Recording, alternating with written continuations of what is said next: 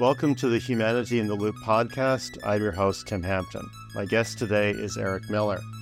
Eric is the director of the Ecological Footprint Initiative, a research, training, and analytics hub that produces the National Ecological Footprint and Biocapacity accounts used around the world. The initiative is housed in the Faculty of Environmental and Urban Change at York University. Eric has two undergraduate degrees a BSc in biology from Carleton University, a BA in economics from McMaster, and an MES in ecological macroeconomics from New York University. Today we are going to discuss a report titled Measuring York's Carbon and Ecological Footprints, which Eric produced. Eric, welcome to the show. Thank you for inviting me. It's my pleasure. So, Eric, what has motivated your academic and professional journey to date? Uh, I've been motivated by sort of responding to the challenge before us, which is how to do um, better economically in a way that's respectful of our interrelationships with lands and waters um, around us. Um, I start off my interest in in science and the natural sciences and then I appreciated that so much of what was going on from a natural science perspective in the natural world, so called natural world, uh, is of course heavily influenced by humans. And so the question arose well, why are humans affecting the natural world in this way? What are the things that mediate that those effects? And what mediates those effects is what we call the economy. And so that got me interested in uh, questions about um, the economy, about economics, and so on. And that led me on my journey from the natural sciences then to the social sciences with a focus on economics and ultimately on ecological economics, which is one of the phrases that um, we use sort of to codify that sort of um, frame of reference. So, what motivated York University to commission the Ecological Footprint Initiative team you lead to assess greenhouse uh, so to assess its greenhouse gas emissions and ecological footprint. So York was motivated to uh, understand its greenhouse gas emissions because universities around the world and institutions around the world are increasingly being asked to report on them. Um, at the university level, uh, universities are increasingly being asked about their greenhouse gas emissions by various ranking agencies, reporting systems, and so on. Um, and at the same time, even domestically, like in Ontario, in Canada, um, York University is also increasingly paying some portion of the cost of the greenhouse gas emissions that historically have been free to emit. And so that raises some important questions for York. Um, what are the greenhouse gas emissions related directly to the work that we do? And how much are embodied in all the goods and services that we as a university purchase from others in service of providing the outcomes of the education, the training, capacity building, the knowledge mobilization, etc., all the good stuff that the university does. And so, um, in in that realm, um, what are the emissions? What are the things that relate directly to our own accountabilities and our own choices? What are the ones that relate indirectly to the stuff that we purchased? Um, how exposed are we um, to um, in the rest of the economy to um, challenges that um, you know might might um, might present themselves with increasing costs of carbon emissions and so on, and specifically how do we get to something called net zero emissions? That's something that countries around the world have aspired to do. And so that's going to filter down, trickle down to the individual institutions and, and, families and persons and so on. So that's what really motivated having um, a great sense not only of the overall picture, but of the incredible detail down to level of specific things that are purchased, specific commuters, specific people within the university system, whether they're undergraduate students, graduate students, faculty, staff, etc. Um, and so, yeah, so that motivated York to consider that, and uh, similar motivations are, um, are are making it such that universities across the country and around the world are undertaking emission assessments. Um, and so that was the starting point of this. Now, what's really I, I I guess, unique about York University is that we have a great capacity to be able to do this internally in the university through this thing called the Ecological Footprint Initiative, which is a, a data analytics kind of hub that does a lot of number crunching. And we do that not only to understand emissions, but also under, to understand ecological footprint and biocapacity. So I can elaborate on what those, um, you know, what those terms um, mean um, in you know surely as I speak more about what the initiative does. But uh, in any case, York University is um, a global leader in generating information about ecological footprint, which is a measure of the areas of lands and waters needed to um, support us with food, with building materials, with spaces we occupy, with our infrastructure, our buildings, and so on, um, and also the uh, amount of lands and waters needed to soak up the carbon emissions that we emit through burning fossil fuels. And so, in a way, ecological footprint is an even more comprehensive measure than just emissions alone. And so, we, um, as an uh, as the Ecological Footprint Initiative, we generate this uh, for the world on a national basis, on an international basis, and we can also do this on a much more focused basis, um, down to the level of an enterprise or of a university. And so that's why York decided to choose our initiative to undertake this assessment, as opposed to, let's say, um, procuring the services of a consulting uh, company outside of the university. So you've gone into some detail about what you look at, but I am curious to know what is the raw data that you use to come to your conclusions, and and how much do you have to adjust for, you know, the sometimes the lack of certainty that comes with data sources. Yeah, so we um, we built a database that could integrate um, a lot of uh, input data from across the university. Um, I'll give you some uh, some details so you can appreciate uh, the level of um, you know the level of data we were working with. Um, so we um, were provided a dump of all the expenses besides salaries of the university of all goods and services so there were about um, 1,200 different um, account codes that relate to all sorts of interesting details. Um, as one example, um, there's one specific account number that's used for the purchase of disposable cutlery. and so that's the level of detail that we have this information about. Um, and um, so with with all those expense accounts, we we have all those details of the dollar spend and then we match those to the sectors that are supplying those goods or services. Because in those sectors, we have sector level information about the emissions that are embodied in the full supply chain with what they provide. So we have some sense on a per dollar uh, amount what the embodied emissions um, are. And that's one of the ways we can figure out the emissions embodied in all the procurement that the university uh, does. Now, that's the um, that's one part of the piece. Um, a very important part of the piece of, uh, you know, of, of, the overall emissions puzzle is commuting emissions. Hmm. And so for commuting emissions, we had details about the number of people living in certain postal in, in by distinct postal codes. And then for each of the postal codes, we had the data of all the parking permit purchases uh, over the time period.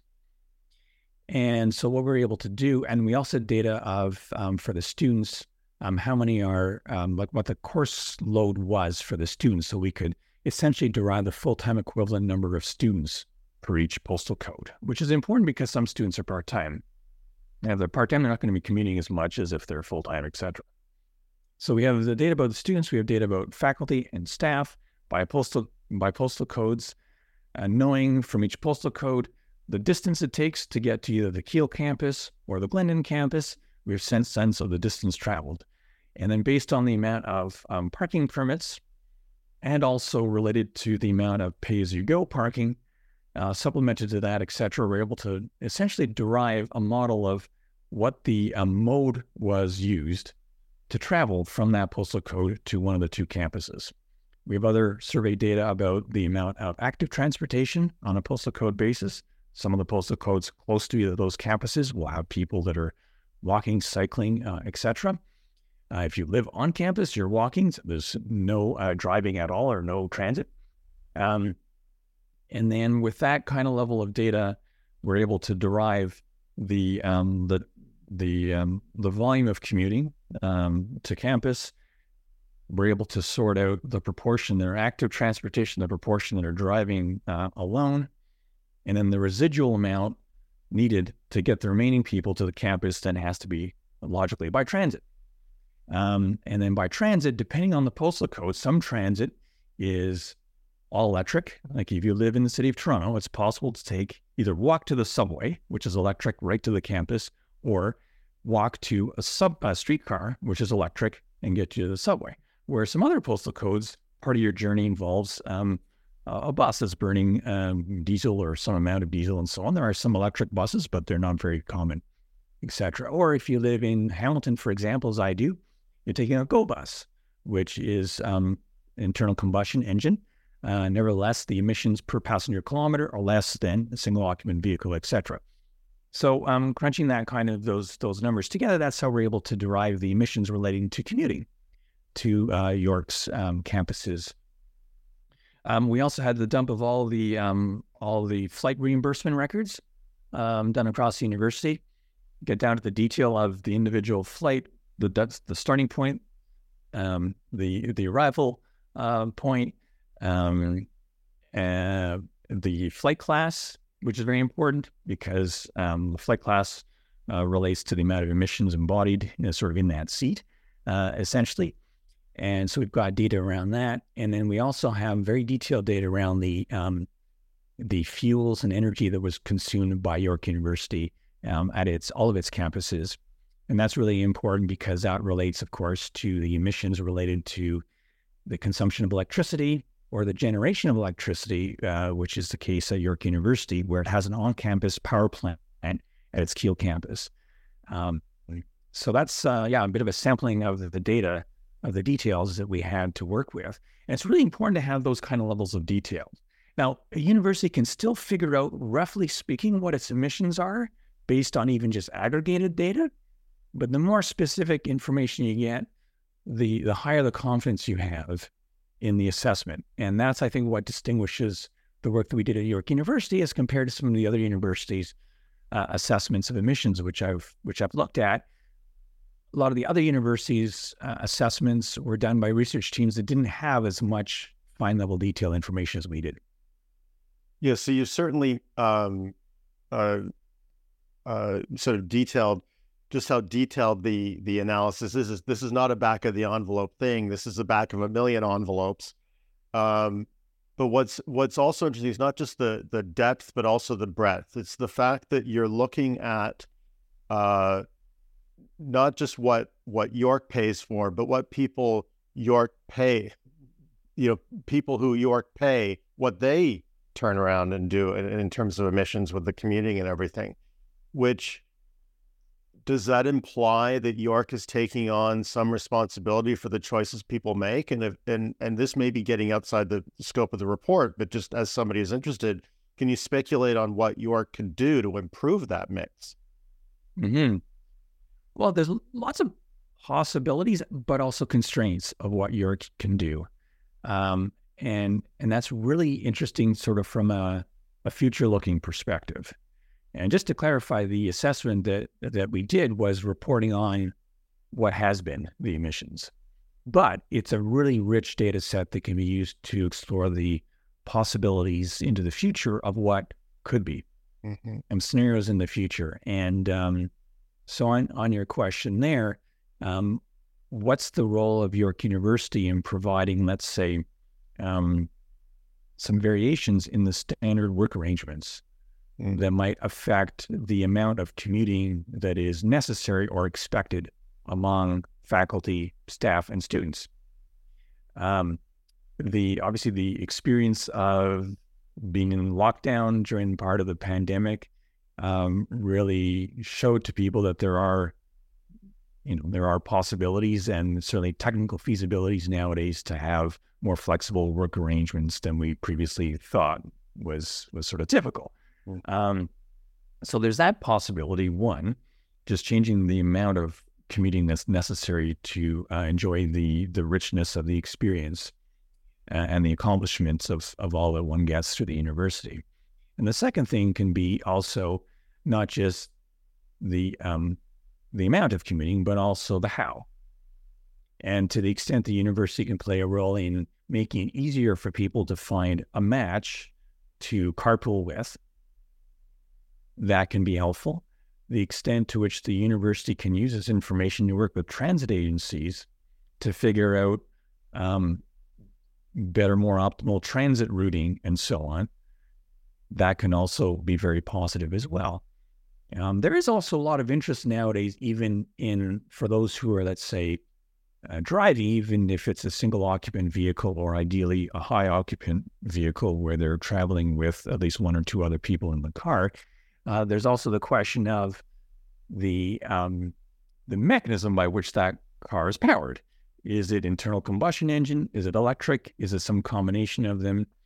Um, and so that dimension as well, the university could potentially play a role uh, in that through either, um, you know, either um, sort of nudging that somehow, recognizing it, um, being more preferential towards high occupant uh, vehicles that are electric, let's say, um, making it uh, making the options of um, I don't know parking, let's say, more preferable to that versus others, etc. Um, there's lots of possibilities uh, in that in that realm. The awesome thing with this level of detail in the data is that we can quantify what those scenarios could look like if York were to be successful.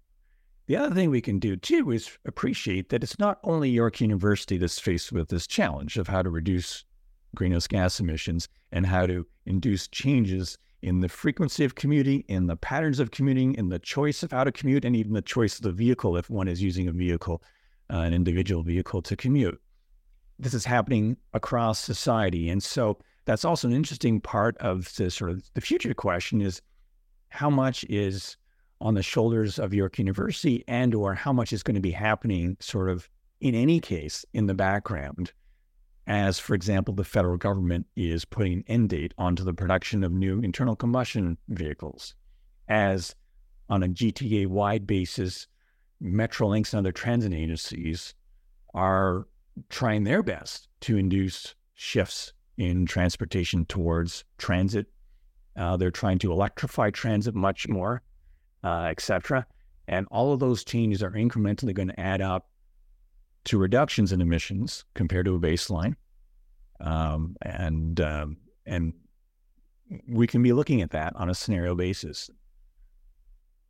So one of the uh, terms that jumped out at me in the report is uh, and it was it was the capital letters that made it jump out at me. Greenhouse gas protocol. Uh, so, what is the greenhouse gas protocol? Whose protocol is it, and how is it applied to this effort?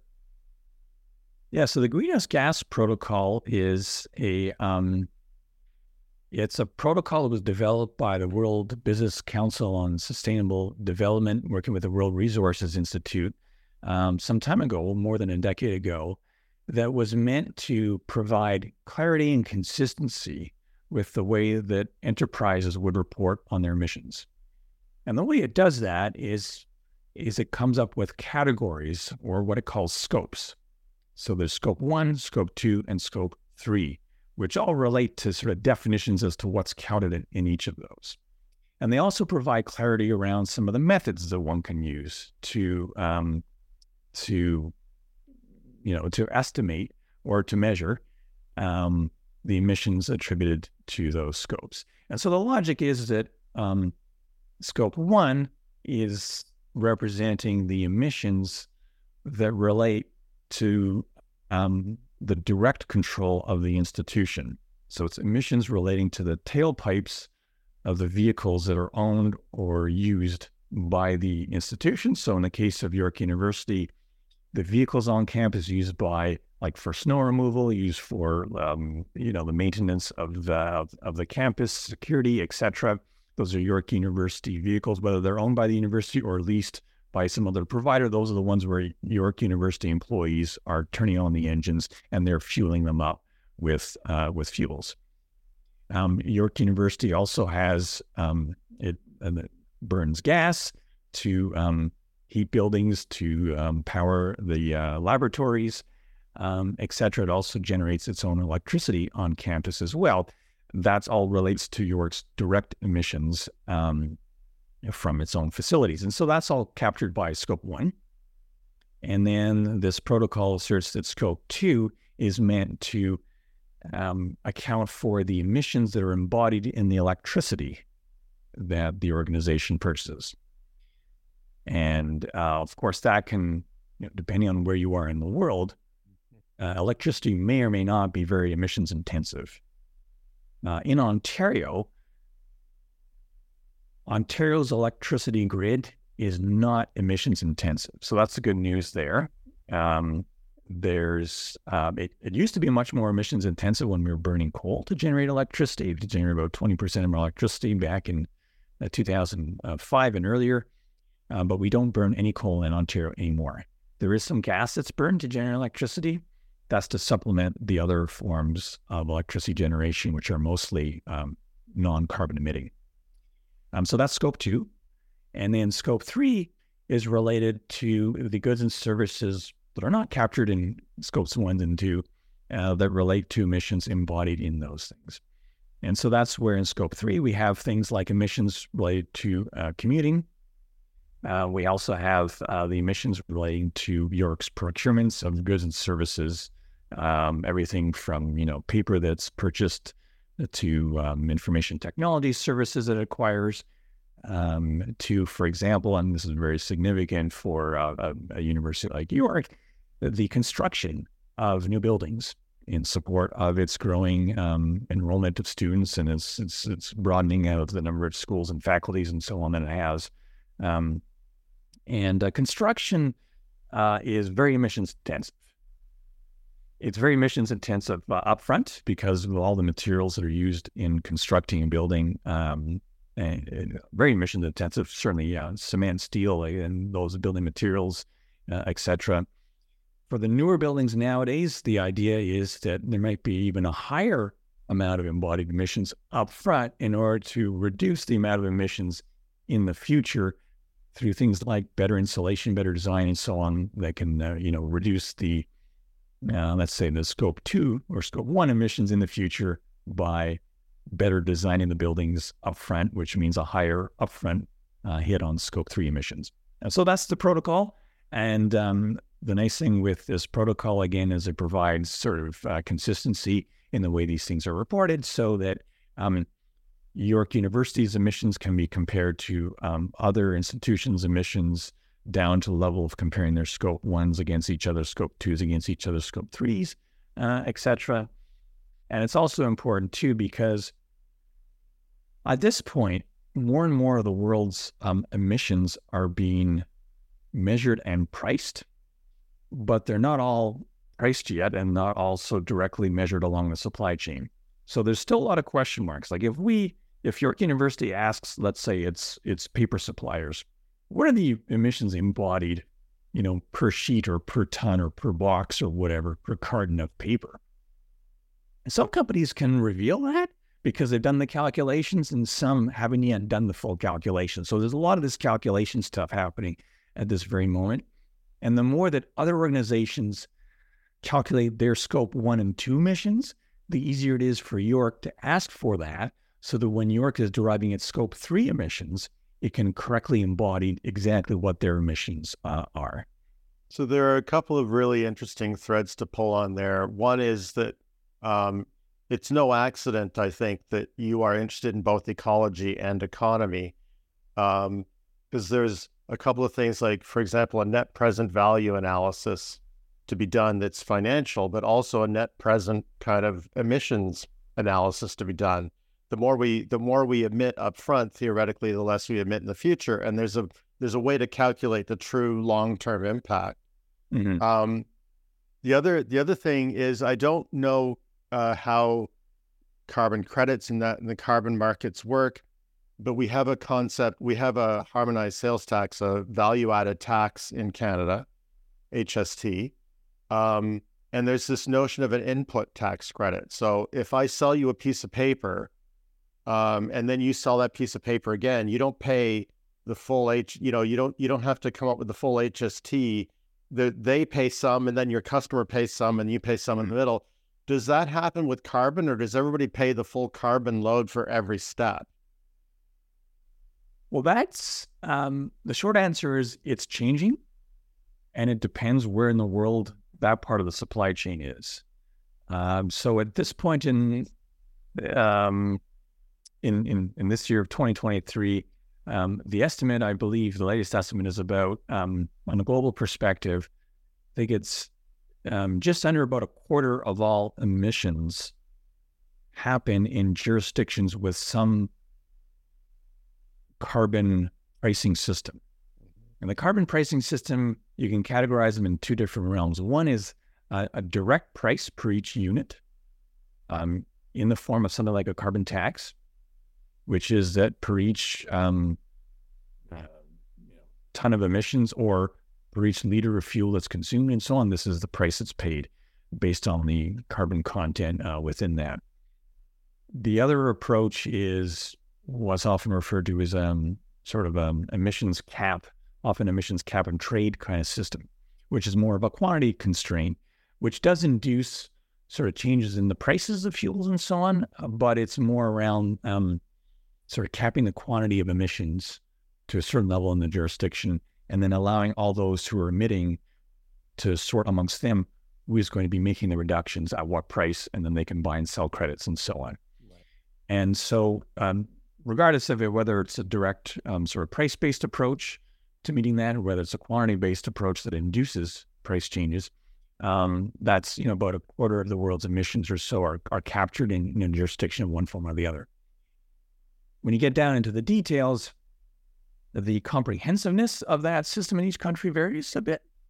Um, in Canada, I think the estimate is around, uh, I think it's the Pan Canadian um, pricing framework, I think the the the aim is to capture something around eighty something percent um, of of all emissions through that system, and um, um, and and so the logic there is that um, as the good or service moves through the supply chain, each of those entities, when they're adding their value to it, um, the fuel that they consume to do that, the materials that they consume to do that, have carbon pricing built into it so that their um, value add to that comes at the cost that includes the notional carbon price, let's say.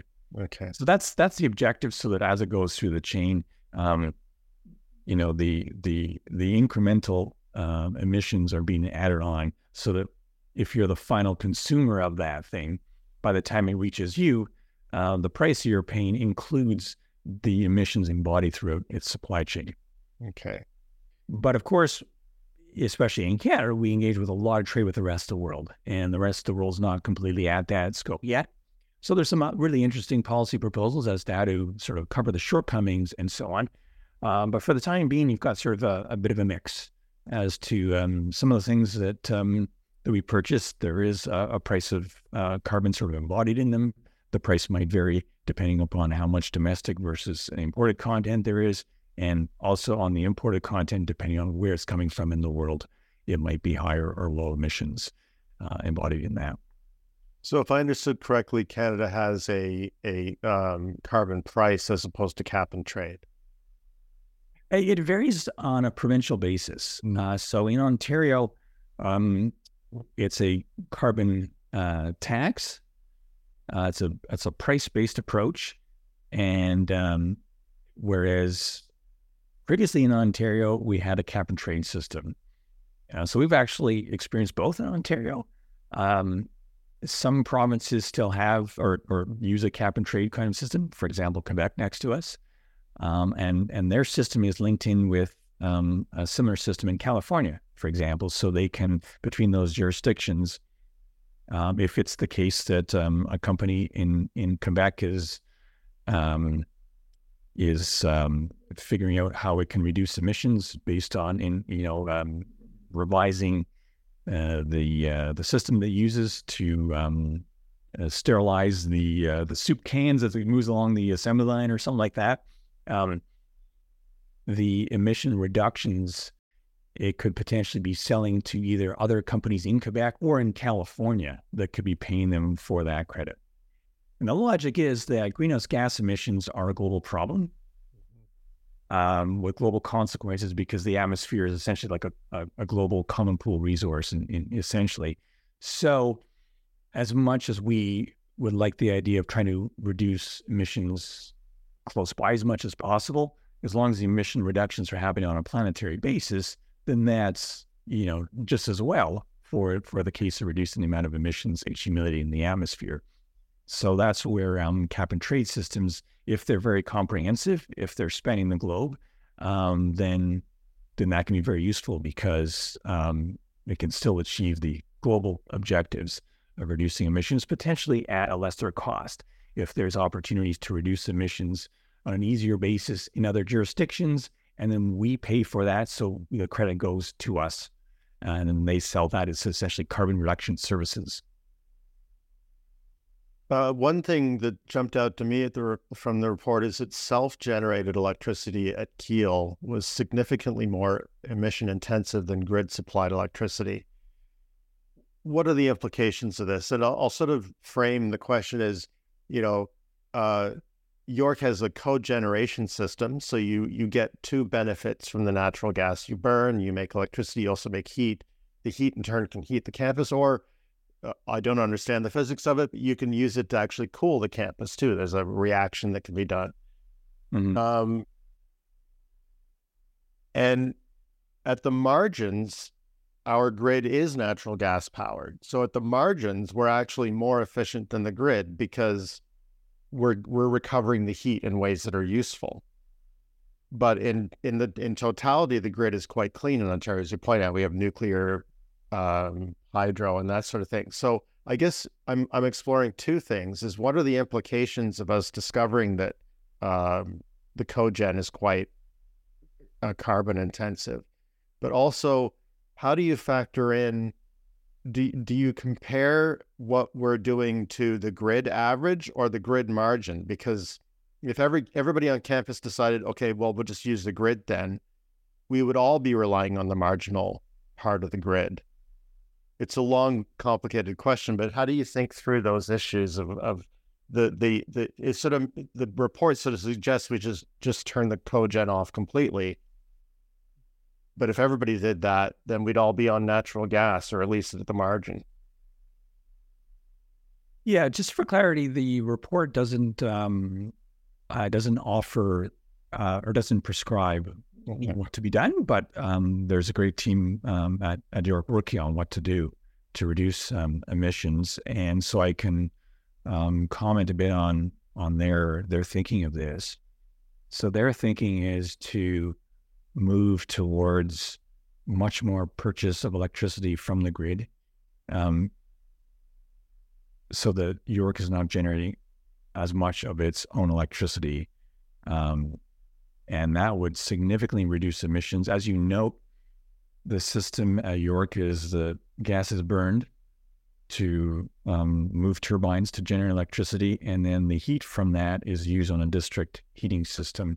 But even including the heat on the district energy system, the overall uh, efficiency from a carbon perspective is so much greater to go fully Ontario grid electric.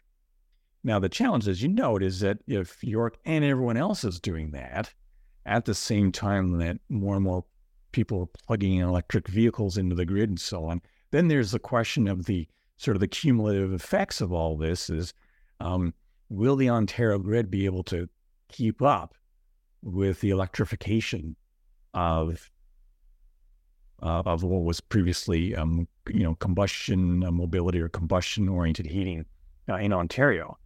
And so that's a question that's before things like the, um, you know, the uh, independent electricity system operators for the Ontario Energy Board and so on. But that, that's all sort of wrestling with this, and of course the Ministry of Energy that's uh, thinking about the long term plans and what the capacity needs are for Ontario, et cetera.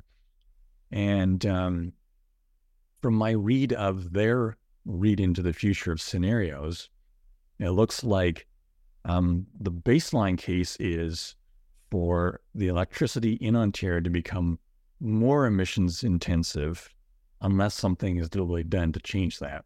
Mm-hmm. Because as you know, the fallback is to ramp up gas generated or gas uh, fired generation of electricity uh, in Ontario in the coming decades. Um, so that's a question for Ontario. Um, how much more um, untapped hydro potential could be brought online mm-hmm. potentially? Uh, the big questions about the nuclear uh, capacity in Ontario. Um, it's certainly a lot of it is quite beyond its its sort of um, initially planned for life. Um, there has been uh, refurbishment of various um, units at um, and Pickering and other uh, of the reactors at Bruce and so on. Uh, question about um, yeah how much more of, of, of, that is possible. Big questions around whether to um, import um, hydropower from Quebec. Mm-hmm.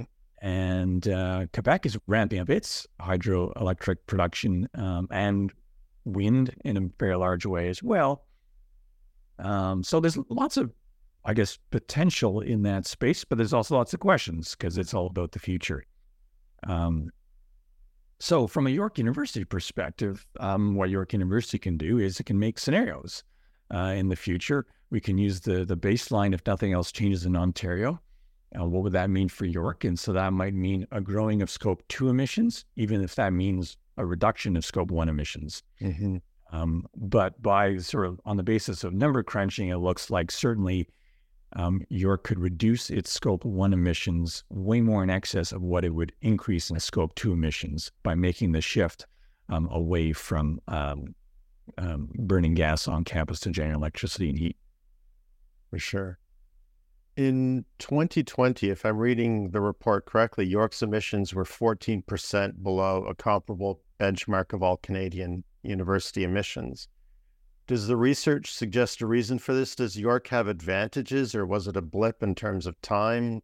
Because I noted that it went back up again. So, do you have any uh, interpretations of that? Yeah, I have a couple of thoughts on that. Um, one is to appreciate sort of how we did that benchmarking. And so this benchmarking is um, pretty coarse, I would say. And the logic is that um, we use data from Statistics Canada about the um, average amount of emissions per dollar of um, per dollar of output from all the universities across um, the country. Um, and so, with that statistic, there's one statistic of emissions per dollar for every uh, calendar year that we get from Statistics Canada. So, with that one statistic, we can apply that to York University or to any university and figure out on a national average basis what would be the um, emissions corresponding to scope one, two, and part of scope three um, without even going into the details of the university. Like, what would be that um, that amount if this particular university were the national average? And so that's how we uh, made that comparison in the York um, York evaluation, and found that there was uh, in the five year period that we uh, examined, there was one year where York's emissions um, on a per dollar equivalent kind of basis were higher than the national average, and that was a year when York um, had a lot of expenses on uh, new building on campus. And so there's a lot of embodied emissions uh, up front in that, as we spoke about before. Um, and it may have impacted our net revenue as well, right? So the net revenue goes down and the carbon intensity goes up. So the, the ratio changes quite significantly. Yeah. And then in the other years, um, we were below that, um, that benchmark. Um, I found it relatively surprising that we were below the national benchmark. I would have assumed at the start that we were, you know, really close to it, um, because York University is a very large university in terms of enrollment. It's very significant uh, nationally. I'm sorry, I don't know the exact stat in terms of if it's the the third or the fourth largest university in the country or something in that realm. And so, when you're that big, it would be expected that you would tend to be kind of close to the average because if you're not, that means that there's got to be others on the other side of where you are away from the average. And so in this case, is sort of the interesting question that comes to mind are with York being below the nat- that national benchmark, what are the ones that are above it to make that average? And the thing is that even if I can imagine a lot of the smaller universities potentially being very emissions intensive, um, I mean, how many of them are there that can add up, you know, to be the equivalent of something like, for example, UBC, which I imagine would probably have pretty low emissions because its electricity grid that it taps into is virtually emissions free in BC. Um, and um, and and I, I, don't know the details uh, on campus if if they if they have any kind of generation of electricity. I imagine they might not because I think hydro is relatively cheap there. Even so, from just a pure fiscal perspective, historically they probably didn't generate a lot of their own electricity, anyways. Um, anyways, but so I think part of the story probably relates to um, a lot of the universities in the country using not even gas to heat their buildings, but using heating oil, let's say. And heating oil per unit of heat that you derive from that is very emissions intensive. And it's something that's emerged on the national stage now with questions around, um, you know, heating oil being more common as a form of heating residential houses and commercial things in certain parts of the country than in others. Um, York University being in Toronto is easy enough to tap into the grid of, of gas, whereas other universities um, maybe don't have the potential there too. So I imagine that's part of the story. Um, the one caveat I would say on, on all this too is that that statistic does not include commuting emissions. Right. And the reason why it doesn't include commuting emissions is that the university doesn't pay for commuting. So that tra- so there's no transaction. Uh, there's no transactional purchase of commuting. So therefore, with the um, the the logic of the um, statistic generated by Statistics Canada, there's no embodied emissions uh, in that. So that's where on the national benchmark uh, comparison, we compare York Scope one and two emissions and Scope three without commuting to make that comparison consistent with that national statistic if commuting emissions were added in across the country for all the universities and so on, I, am I'm, I'm not sure how York would fares compared to others. It's an interesting uh, question, but I, I, think it would come down to very much like um, you know, uh, come down to the details of of um, of um, again, it's not just the you know the not just the number of student staff and faculty. It's also the it's it's the mode given the distance that they travel, the frequency by which they commute, um, etc. I mean, there are some universities in this country that are more on a sort of distance-based um, approach, uh, and there's others where, um, you know, which where it's almost like in a university town, where um, you know the the town itself is not very big, and so even those who are who are driving from the Mm-hmm. you know, the suburbs of the town, it's actually not very long of a commute and so on. So anyways, that, that would, would be interesting as a comparison. But, but I was delighted that there was that statistic from Statistics Canada that allows us to have some sense of, of benchmarking, because I think that's, that's very important for other universities that might not have the capacity right now to procure a detailed analysis like we did. They can at least use that statistic sort of as the back of the envelope approach uh, to uh, to answer this question in, in in the space of like five minutes rather than five months or something like that. So York University is one of the most ambitious net zero targets in the Canadian post-secondary sector, aiming to achieve net zero emissions by 2040, which is a, a decade sooner than its previous commitment. What does the data in your report indicate are the greatest challenges to this target?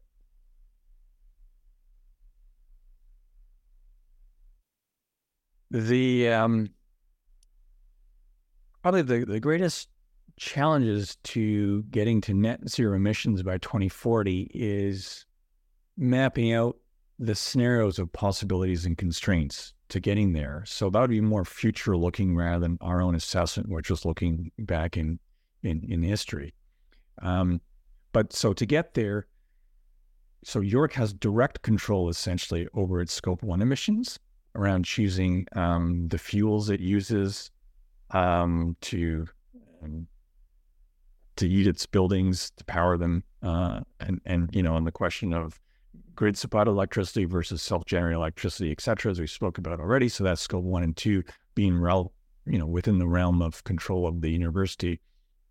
Um, scope three has been more challenging because the way that Europe can affect scope three is how much it purchases of goods and services from others in the economy. Um, but that's going to relate to the volume of educational opportunities, the volume of research undertakes, uh, et cetera. So that's where it's a bit more um, challenging to figure out those sort of scenarios.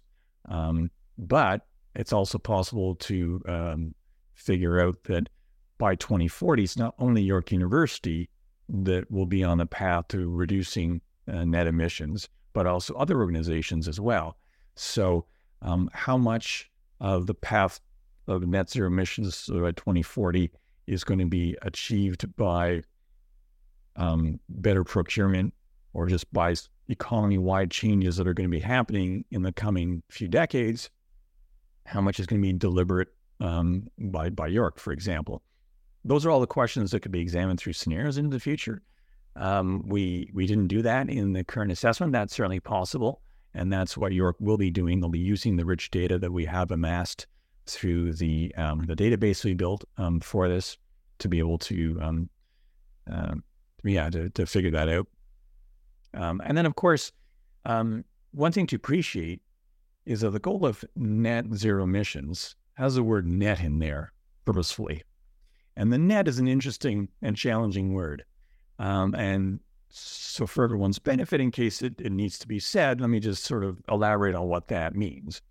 Is that by whatever your target date, net zero emissions are the emissions emitted in that year minus whatever other um, actions are taken to soak up emissions in that same year.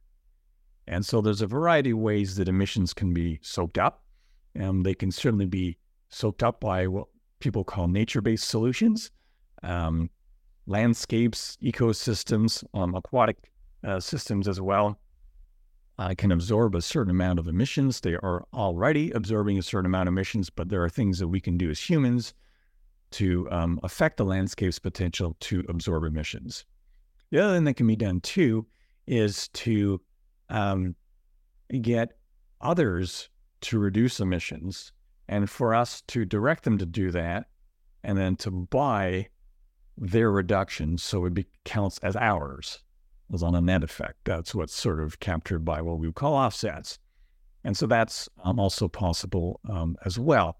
And so then the net is the total gross emissions minus the offsets and the, the you know including the nature based uh, solutions in that year, and then you end up with the net emissions uh, in that time period. Um, so net zero emissions is going to be some combinations of very aggressive reductions in total in, in gross emissions, and potentially to net it to zero, um, a um, a purchase of offsets. Uh, and then that raises some interesting questions around what sort of offsets um, are not only possible but desirable. And potentially the university and others might want to have various qualifications on what it would like to uh, consider. Um, that's the case right now. Um, for example, one can purchase emissions offsets um, for any number of activities that, that one does. Um, I've done that for flights, for example.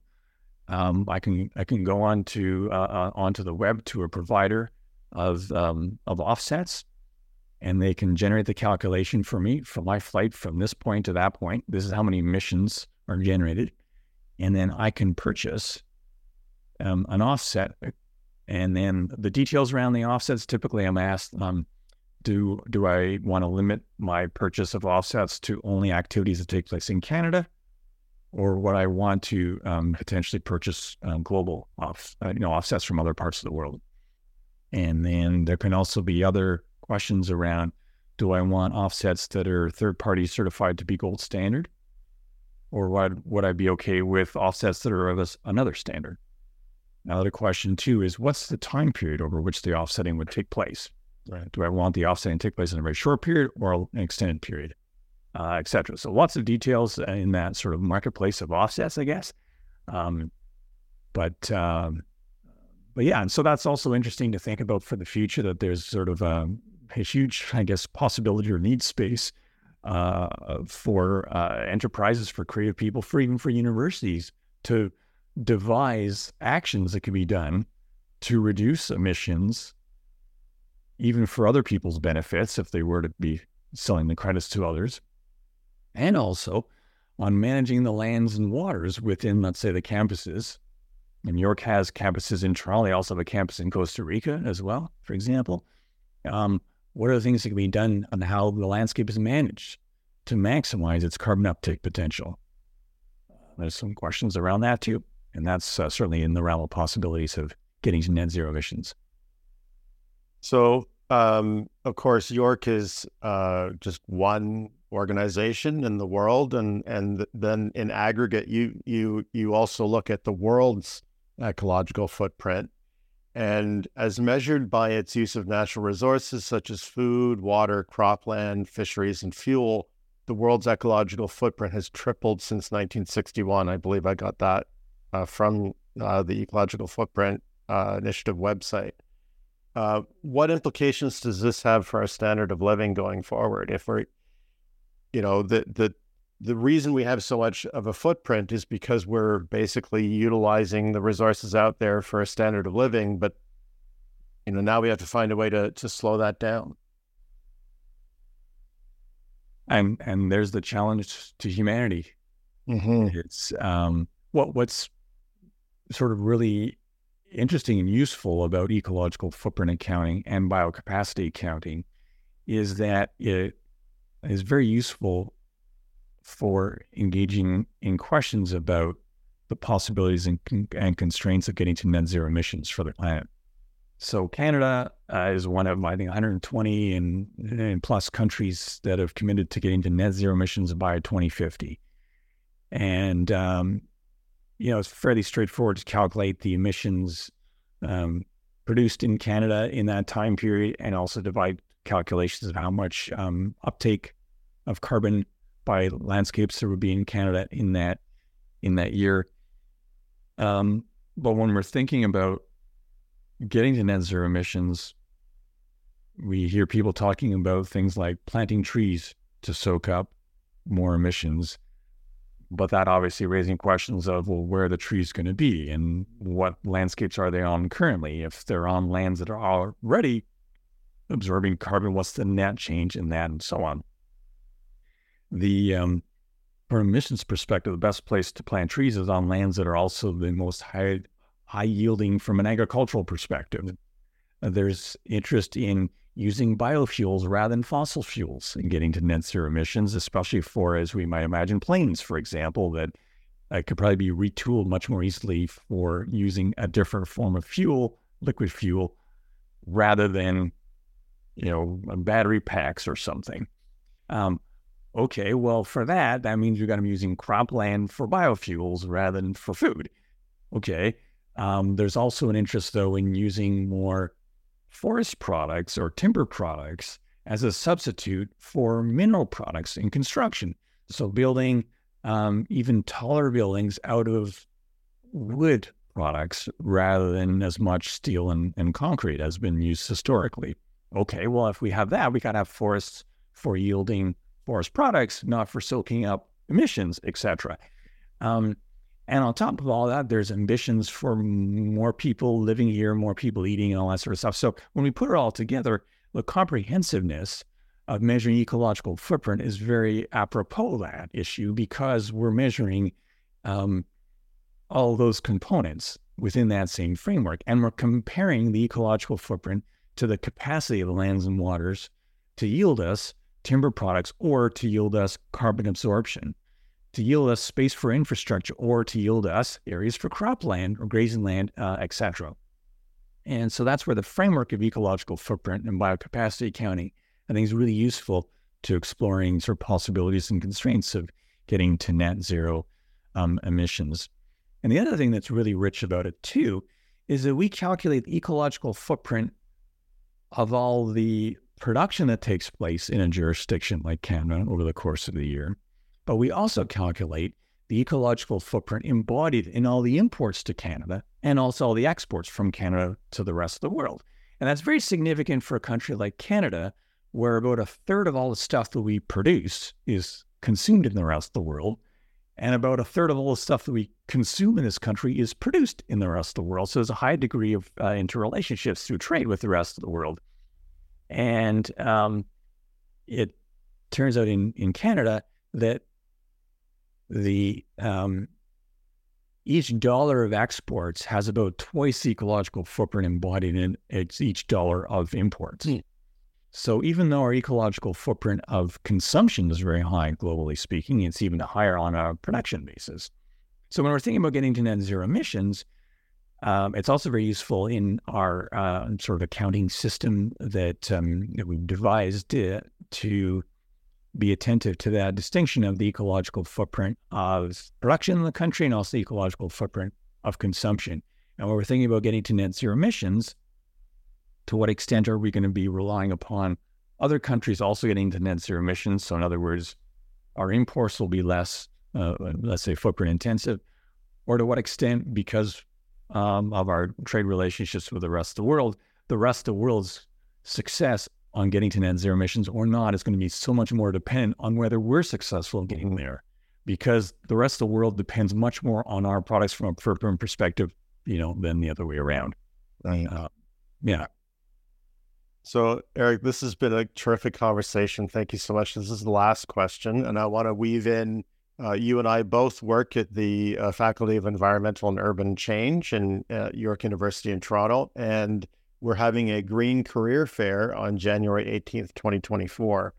It seems to me that the work that you do and the Ecological Footprint Initiative does uh, is sort of an interesting avenue for students to look at how to contribute to a greener future. What kind of jobs are related to the work your initiative does? Lots of jobs are related to the in, to the work that our initiative uh, does. Um, so many of the jobs now and for the future that relate to the environment involve working with information and data. And so um, we're tremendously proud that in the Ecological Footprint Initiative, we don't only generate data and information that's useful to the world and to enterprises like York University, but we do so in a way that is student powered because it's generated by the work of students who we train up in what we call sustainability informatics. Uh, and we, we do this uh, through the Faculty of Environmental and Urban Change um, at York. And um, so it's about training the students in, um, in working with data and working with databases, the high powered databases of, of, of the world, in coding in uh, data cleaning and quality assurance, in data visualizations and data storytelling, um, and um, you know within an academic sense of also problematizing uh, data and information and access and governance of it and um, what's included, what's omitted, uh, etc.